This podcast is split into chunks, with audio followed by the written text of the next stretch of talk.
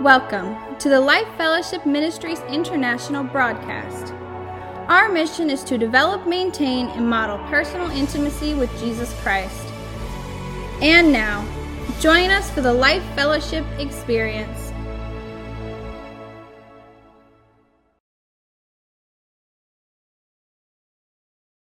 Lord God, I thank you for this day. I pray this morning that you would open our spiritual eyes, continue to open them, and open our ears to hear your small, still voice speaking to our hearts. That you would open our hearts to receive everything that you have for us today, Lord, and that we would walk away changed because we've had this encounter with you. And so we pray this prayer with great expectation in Jesus' name. Amen. Ah, great job, Al. I'm getting a little bit of a ring, Lewis.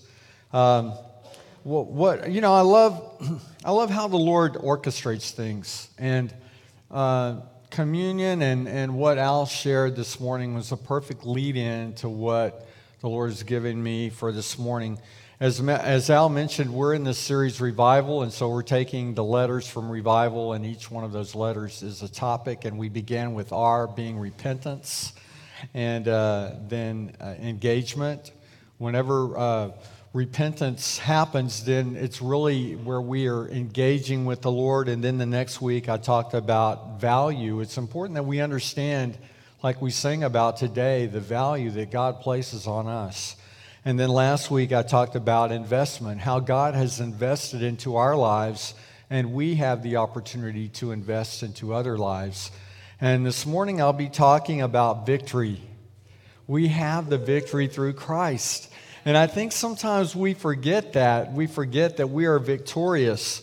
You can live in freedom. You can live in victory. We, God has, you know, in John 10 10, you know the scripture, Jesus said, The thief has come to steal, kill, and destroy, but I've come that you would have abundant life. Uh, by allowing Christ to guide us, we can live in victory. That is the key that we're not trying to navigate every all our challenges on our own, but victory does not mean we don't have challenges. Victory means that we are overcomers. And I think sometimes we have uh, led people to believe to some degree that once you become a Christian, all your problems go away, you never have any challenges. And that's just not the case. Because we live in a, a, a world, a sin fallen world, and there's an enemy of our soul that's come to steal, kill, and destroy, and he takes no prisoners. But we have victory through Christ, but it doesn't mean that we don't have challenges. Victory, a couple of definitions defeating an enemy or an opponent in a game or in a competition, having a successful outcome, overpowering a foe, winning a battle or war. And we know that the, the word says we battle not against flesh and blood, but against principalities and powers of darkness in the heavenly places. So there's a battle for your soul. And again, the enemy has come to, to take you out. But Jesus came to give us life, abundant life. So living a victorious life in Christ must include Him in our life. So that, that seems kind of like a duh, but you know, do we really press into God? Are we growing in this relationship? Are we inviting Him into every area of our life? And are we walking with Him even when we go through the valley, on the mountain, in between? Is He really uh, part of our daily life? Uh, I want to read Psalm 24 1. The earth is the Lord's and everything in it. The earth is the Lord's and everything in it. Everything that you see is owned by the Lord. And so the things that we have, even our own life, you know, God has given us to steward our finances, our children, our grandchildren, our homes, our boats, whatever. Those all belong to Him, but we get to steward those things that God has given to us, that He has allocated to us. Uh, the world and all of its people belong to Him. As we talked about a couple of weeks ago when, when we were talking about value, what's God's prized possession? People. We are his masterpiece. And he, and, and he wants us to have this relationship with him. And so there are people, and maybe we were like that at one point in time, where we had no interest in a relationship with the Lord. But at some point in time, we were called, we, we felt this calling to, to give our lives up that we've been trying to live and, and give our life to Him. And so the world and all its people belong to Him. He loves us. He wants to see us walk in victory. As God's children, we have access to Abba. You know, we'll see that word in the Bible. Abba means daddy. It's, an, it's not a real masculine word. For us men, hey, daddy. But that's what it really means. It's an intimate word. Father, Abba, daddy. And so God's children have access to daddy and everything that belongs to him. He's a good, good father. He wants to bless our lives. And please hear me, this is not a prosperity message about money. It's so much greater than that. God wants to bless our lives because He's a good, good father. And as a good, good father, you don't necessarily give your children something that will harm them. You, don't, you wouldn't give a five year old a Maserati if you had the resources to do that. They'd kill themselves or somebody else. But God knows what we need, He knows what we can handle. But God wants to bless your lives abundantly. And please hear me, I'm not just talking about materialism. I'm talking peace, joy, strength, the fruit of the Spirit, love, joy, peace, patience, kindness, goodness, faithfulness, gentleness, self control. That we have this relationship with Him we're talking about victory today. Probably every one of us have some challenges in our lives. But we can, we can overcome. The word says that they overcame by the blood of the Lamb and the word of their testimony. I want to go to Ephesians chapter 2, verses 19. So now you Gentiles, what are Gentiles? Gentiles, Gentiles are non Jews, right? So Paul is saying, now you Gentiles are no longer strangers and foreigners. You are citizens along with all of God's holy people. You are members of God's family. And so we know that God created a people. The, the Israelites, the Jews, were to be his people. But now we're grafted in because of what Jesus has done. He goes on to say in Ephesians 3, uh, let me go down to 20 and 21. Now, all glory to God who is able through his mighty power at work within us to accomplish infinitely more than we might ask or think. And I know we've talked about the scripture a lot, but think about this for a moment that we are able to accomplish more than we could ever even think through the mighty power of Christ that's working in our lives.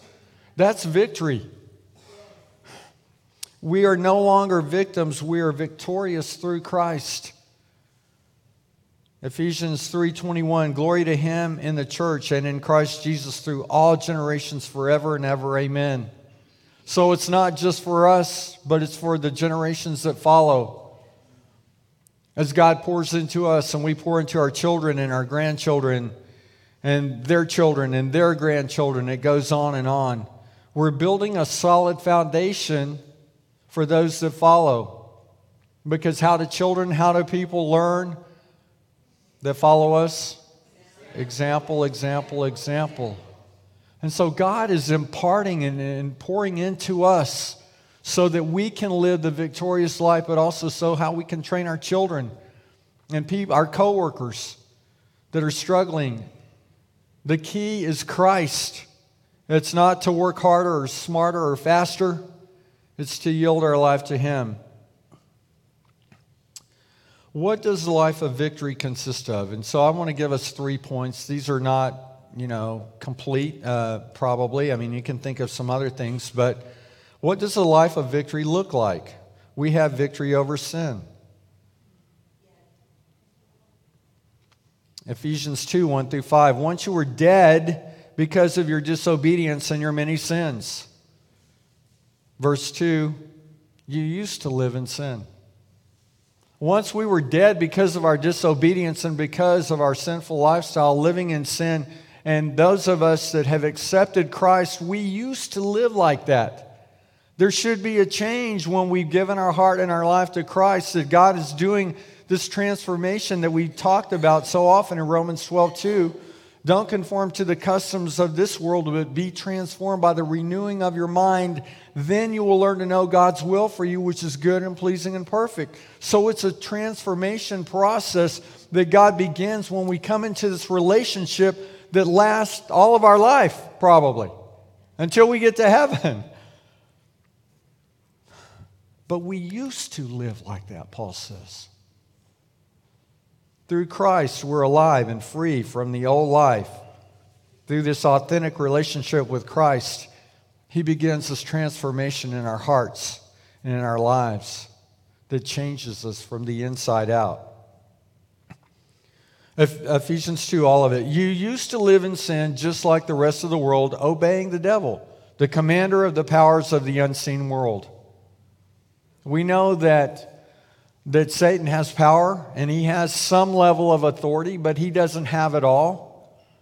I want to uh, just explain something here a little bit too regarding the scripture. The early church believed that Satan and the evil spiritual forces inhabited the space between the earth and the clouds, between the earth and the sky.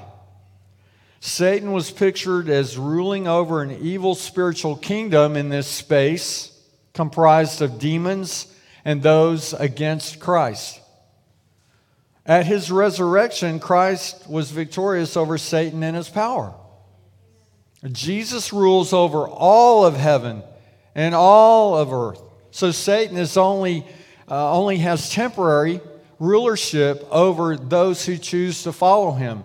So when we look at the scripture, it's not saying that, that Satan has power over the entire world. He does have some power, but mainly over those that choose to follow him.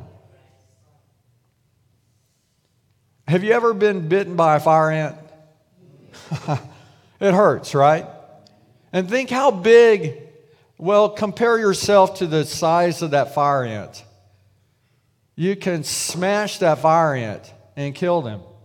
But it's, it's kind of the, I don't know if this is a good example or not. It may not be because God is so much greater than Satan. This is probably not even a, a relative example. But the thing is that that fire ant or that mosquito can be an irritant.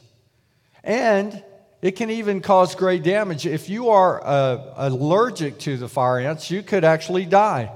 And so the enemy has come to steal, kill, and destroy. Those that set themselves up and follow after him and yield to the enemy and what he wants to do in their lives, it can lead to death. We know of people that have overdosed or, or been drinking and driving and, and killed themselves or someone else. So that is the, the enemy's plan is to take you out. But we have victory. When you think about a mosquito biting you, if you see a mosquito on your arm, you smash it. And then if you sometimes you feel a mosquito that you don't see, he may be on your back, right? You just kill him. And that's what the enemy tries to do to us. He just attacks. But we have more power and authority through Christ than what the enemy tries to attack us with. So some people don't realize they're choosing to follow Satan when they reject Christ. So when, when we yield to the Lord, are we allowing Him to work in our lives and bring us to this place of trust in Him? Or are we still trying to fight the battles ourselves? Ephesians 2 2 continues. He, talking of Satan here, he is the spirit at work in the hearts of those who, who refuse to obey God. Consider the promotion and normalization of ungodly values and lifestyles that we see going on today. I saw an article where a seventh grader was removed from class for wearing a t shirt that say, There are only two genders. Duh. I mean, that would be like being removed from class that uh, somebody wearing a t shirt that said, I breathe air. I mean, we know these things, but yet the culture is trying to normalize the abnormal and trying to normalize sin and destruction. The things that, that clearly God says these are not right, these are wrong. So, where are we? Are we compromising in our lives? Have you ever said, or maybe somebody said, Well, I know the Bible says this, but it's different for me. No, it's not. It's the same for you as it is for everybody else. God has set the standard. Why? Because He loves us. And He doesn't want to see us, you know, get into a car crash or, or whatever. That's why there's speed limit signs. So, are we yielding to the Lord and are we saying, Lord, I'm letting you be the standard in my life? I'm not going to change your standards. Ephesians 2 3. All of us used to live that way, following the passionate desires and inclinations of our sinful nature. So, we talked a little bit in the past about uh, iniquity, where we have a natural bent towards something. And so, we're, the word says that we're born in sin, we're conceived in sin. But Jesus came to restore us and to give us new life. To sin is to miss the mark, the target that God has for us. But it's a lifelong process of being delivered and transformed from our former lives or lifestyles sometimes. But look at your life as a Christian, as a believer. Do you see that God is doing something in your life? Is He changing you? Is He transforming you? Are you not doing some of the things that you used to do? Are you doing some things now that you didn't do before, like maybe pray, like press into God a little bit more and walk away from some of the things that you used to do? There should be evidence in our life that God is in our hearts. If our lives are not changed, I have to wonder. I have to wonder about our relationship. Because Jesus didn't come to build religion, He came to build this relationship with you and me an authentic relationship. Ephesians 2 3 continues By our very nature, we were subject to God's anger just like everyone else. Oh, wait a minute, God is angry? God is righteous. This word anger means indignation or at wrongdoing, retribution, wrath for future judgment. Because God has set a standard, and we cannot, when Adam and Eve sinned, they crossed the barrier that allowed sin to be part of our spiritual DNA, but Jesus came to wash all that away, that we would be saved. Once we were separated from God, now we, we are connected to Him with our sins completely washed away. We need Jesus. we can't do it on our own. Ephesians 2 goes on to say, But God is so rich in mercy, and He loved us so much that even though we were dead because of our sins, He gave us life when He raised Christ from the dead. And it says in parentheses, it is only by God's grace that you've been saved. And then Paul goes on to write in 2 8 through 10, Ephesians 2 8 through 10, you know it, we're saved by grace through faith when we believe not of our works that any man should boast. Salvation is not a reward for the good things that we have done, it's only through Christ. That Christ died for us, knowing that we would be born in sin, knowing some of the things that we would do, and he still died so that we would be saved. Let's go to Galatians 3:22. But the scriptures declare that we are all prisoners of sin, so we receive God's promise of freedom only by believing in Jesus Christ. Think about maybe where you used to be at one point in time in your life, or maybe you know someone that's trapped in sin. They're prisoners of sin. Think of someone that's addicted to crack or alcohol or whatever, sex, whatever it may be. They're prisoners of those vices. But Jesus came to set us all free. So, my, my first point this morning is we have victory over sin. My second point is we have victory over our flesh. Our flesh is a viable contender. James 4:17. If, if you haven't read the book of James or, you know, man, I love the book of James. James is so practical and he just gets right to the heart. James 4:17. Remember, it is a sin to know what you ought to do and then not do it. Well, God, I know it's a sin. I I know, but you don't have to succumb to your flesh. Now, your flesh will tell you something different, right? Come on, just one more time. How many times have we heard that? Just one more time. And a hundred times later, it's like, just one more time. No, flesh. Galatians 5:13 For you have been called to live in freedom, my brothers and sisters. You've been called to live in freedom. But don't use your freedom to satisfy your sinful nature. Instead, use your freedom to serve one another in love. Serve one another in love. So I say, let the Holy Spirit guide your lives, then you won't be doing what your sinful nature craves. Your sinful nature is your flesh. Galatians 5:17. The sinful nature wants to do evil, which is just the opposite of what the spirit wants. And the spirit gives us desires that are opposite of what the sinful nature desires. These two forces are constantly fighting each other so that you are not free to carry out your good intentions. I don't think that any of us walk in the Spirit 100% of the time. But as Christians, we should not be walking in the flesh 100% of the time either.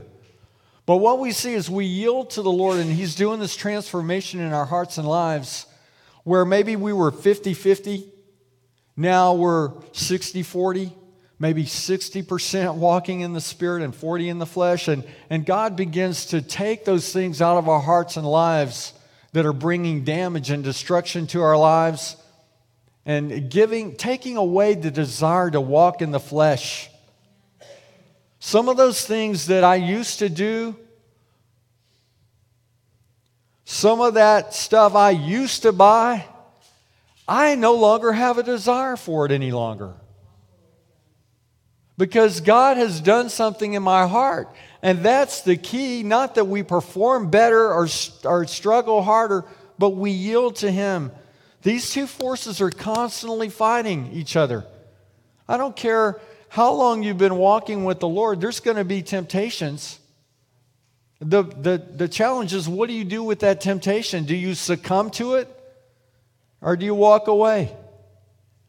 So I want to contrast some, some of the, the uh, results of the flesh and the spirit. So the flesh will be in black and the, on the slide, and, and the spirit will be good. And these are just some things to get us to think about these things a little bit. The flesh wants to do evil, the spirit wants us to do good. The flesh is destructive, the spirit is productive. The flesh is volatile, the spirit is peaceful, the flesh is selfish. I want it my way. The spirit is selfless. The flesh is oppressive. The spirit is liberating. The flesh is possessive. The spirit is nurturing. The flesh is immoral. The spirit is moral. The flesh is death, leads to death, and the spirit leads to abundant life. So, those are just some things that we can draw a parallel from and, and say, when I'm walking through life, tomorrow morning when I'm driving down that freeway, when I'm at work, what is resident in my life? What am I demonstrating? Am I, am I demonstrating the flesh or the spirit?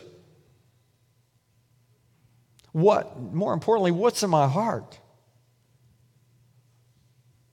But our heart is going to demonstrate and re, uh, our actions, let me say it this way our actions are going to demonstrate and reflect what's in our heart.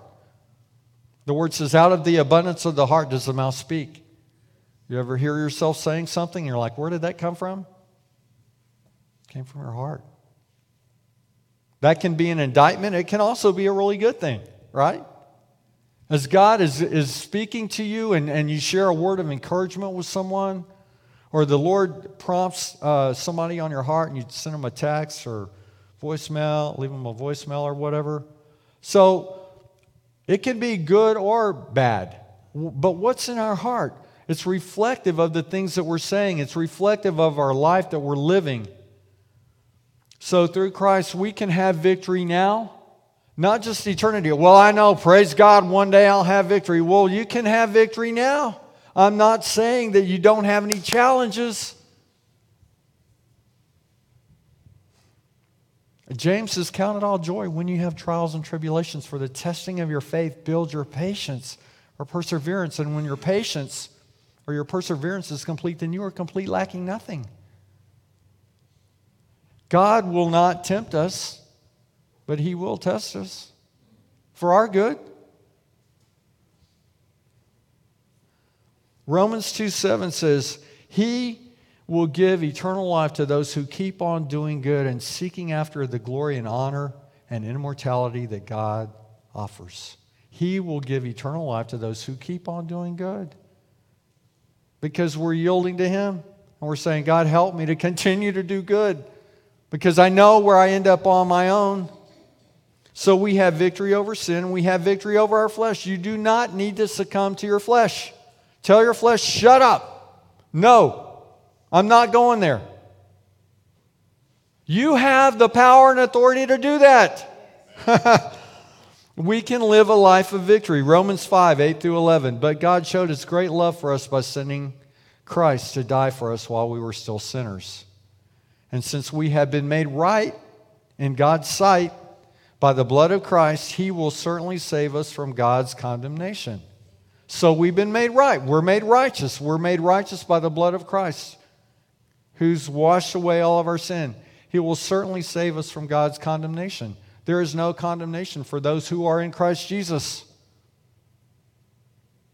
The enemy comes to condemn. Oh, just go do this. And then you go and do this, and oh, you're a Christian? Really? You did that? The enemy will lay a trap for you and set a bait for you. Or if the enemy's not condemning enough, we condemn ourselves, right? Oh man, why did I do that? I just keep doing that. Listen, Jesus came to set us free. And, and if you have a habitual problem, maybe you're in bondage. Maybe you say, God, I need to get free from this thing. If this has been a habit for 10 years, that, that's not just a little problem, it's, it's, it's a bondage. But Jesus came to set you free. Jesus came to set all of us free. But He's not going to make us come out of the prison. He'll unlock the door, open it up, say, Come on out. No, I want to stay in here because it's comfortable, because I like doing what I'm doing. Well, you can stay there or you can be free. Sin promotes condemnation. Truth promotes life. Condemnation is a destructive trap because you know what this is like. You do something, you know you shouldn't do it. What do you deal with? The, the shame and the guilt and all of those things. And then some people will go and do it again to try to alleviate the shame and the guilt, and it just makes them feel worse. The Holy Spirit will not condemn us, but He will convict us. Thank you, Lord, that you give conviction, especially to your children that are seeking after you. Honey, I'm sorry I said that. That was sharp. That was harsh. I say that a lot. but God is like that. God is not trying to, to you know, beat us up but He wants to help us. And so Jesus said, I'm leaving that the Holy Spirit may come and lead you and guide you into all truth, that we may have conviction so that we can represent him more effectively. Romans 5:10 For since our friendship with God was restored by the death of his son while we were still his enemies, we will certainly be saved through the life of his son. So it's only through Christ. But let me, well, let me read verse 11. So now we can rejoice in our wonderful new relationship with God because our Lord Jesus Christ has made us friends of God. Have you ever considered that God wants to be your friend? Do you have a friendship with God? Oh, no, I could never have a friendship with God. Uh, that, that's disrespectful. And, uh, uh, well, not necessarily. I've actually been friends with some of my supervisors, my bosses that I've had. We've been friends. Now, I still honor and respect their position and my position and stay in my lane. Our pastor in Corpus, Pastor Don, he's a friend. He, he still has spiritual authority and oversight over my life, and he speaks into my life.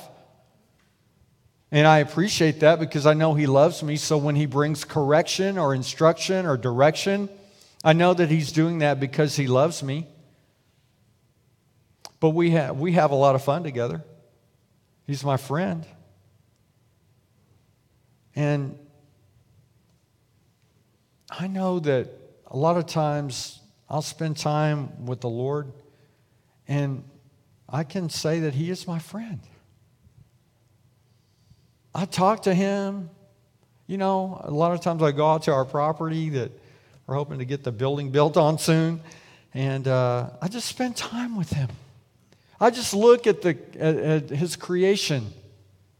I just talk to Him. I tell Him things that I probably don't tell anybody else. And, and sometimes it's just a sweet, sweet presence of the Lord, just spending time with Him. So, God wants to be your friend. Yes, He's God. Yes, He has all authority in heaven and on earth. But it's not about religion, it's about relationship.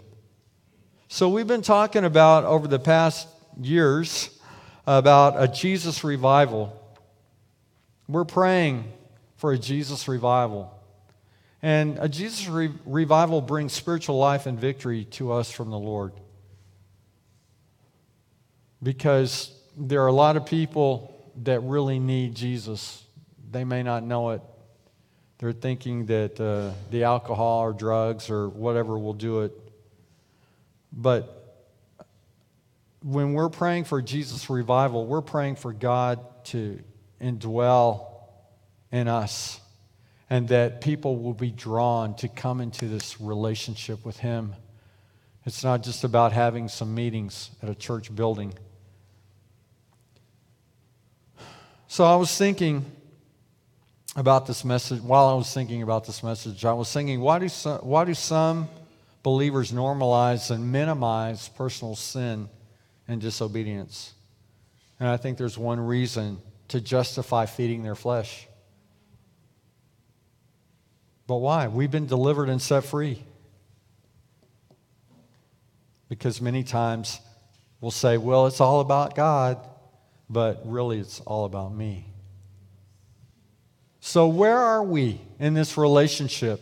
Have we crossed over and over that threshold and said, well, it's going to stop being all about me, God, and I'm really going to yield to you those areas of my life? Those things that, that are pleasing to you because I want to please you.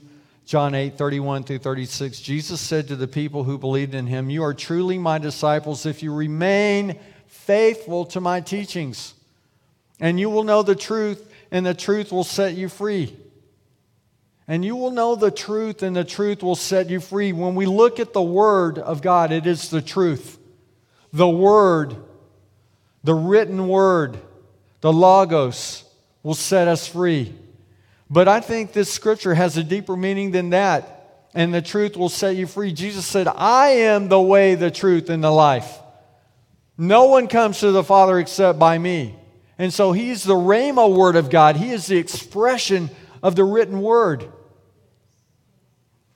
And you will know the truth by reading the word. Ah, oh, yes, this is what it's saying in Proverbs. This is what it says in James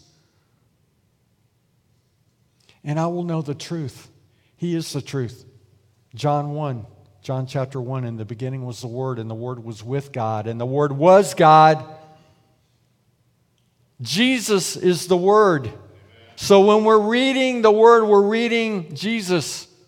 When we have an encounter with Jesus, He is the truth. The Holy Spirit is the truth. But we are descendants of Abraham, they said. We have never been slaves to anyone. What do you mean we will be set free? Really? Really? Well, let's think about this. He was talking to people that were under the oppression of the Roman government at the time. Oh, we've never been slaves. Well, you're a slave right now. to the Romans' rule, to the oppression, to, to the taxation. Well, we've never been free. What do you mean? Are you stupid? generation after generation before them, they were in and out of captivity, out of slavery, in and out of slavery. Oh, let's see. What is Passover? Passover is a celebration that you celebrate every year. Hmm. What's the purpose of that? Oh, yeah, it's to remind us that we were delivered from Egypt because we were in slavery. Less obvious, probably, were, were their spiritual bondages. They were looking for the Messiah. Hello, he was right there, and they missed him. John 8 34, Jesus replied, I tell you the truth, everyone who sins is a slave of sin. A slave is not a permanent member of the family, but a son is part of the family forever. So, if you're living in, in, in slavery, you're not a member of the family. But if you're a son, you're a part of the family. And if you mess up, you don't get kicked out. You're still a son. But God is working in your life. God is working in my life continually. I don't know anyone except Jesus that's arrived. And I know some really powerful, godly people. But we're a member of the family. John 8 36. So if the Son sets you free, you are free indeed. Jesus has come to set you free. The message today is about living in victory, about walking in victory. You don't have to succumb to that fire ant. You're dead, you're gone, you're history. You don't have to succumb to the things of your flesh. You don't have to succumb to the, the things of the world. What we need to do is just yield to Christ and just remember that we are victors. We can walk in the power, the dominion, the authority that God has allocated to us. We don't have to be in bondage. You know people that are in bondage. Hey, come on. Let me take those chains off. Get free. How do I get free? His name is Jesus. Listen, we have a great opportunity before us every day. We're talking about revival. If we want to see revival come to our communities and this nation, we need to take seriously what God wants to do in our hearts and lives because He's looking at us. How are we going to go tell somebody else to get free when we're bound up? We can live a life of victory, but it's only found through staying connected to Christ.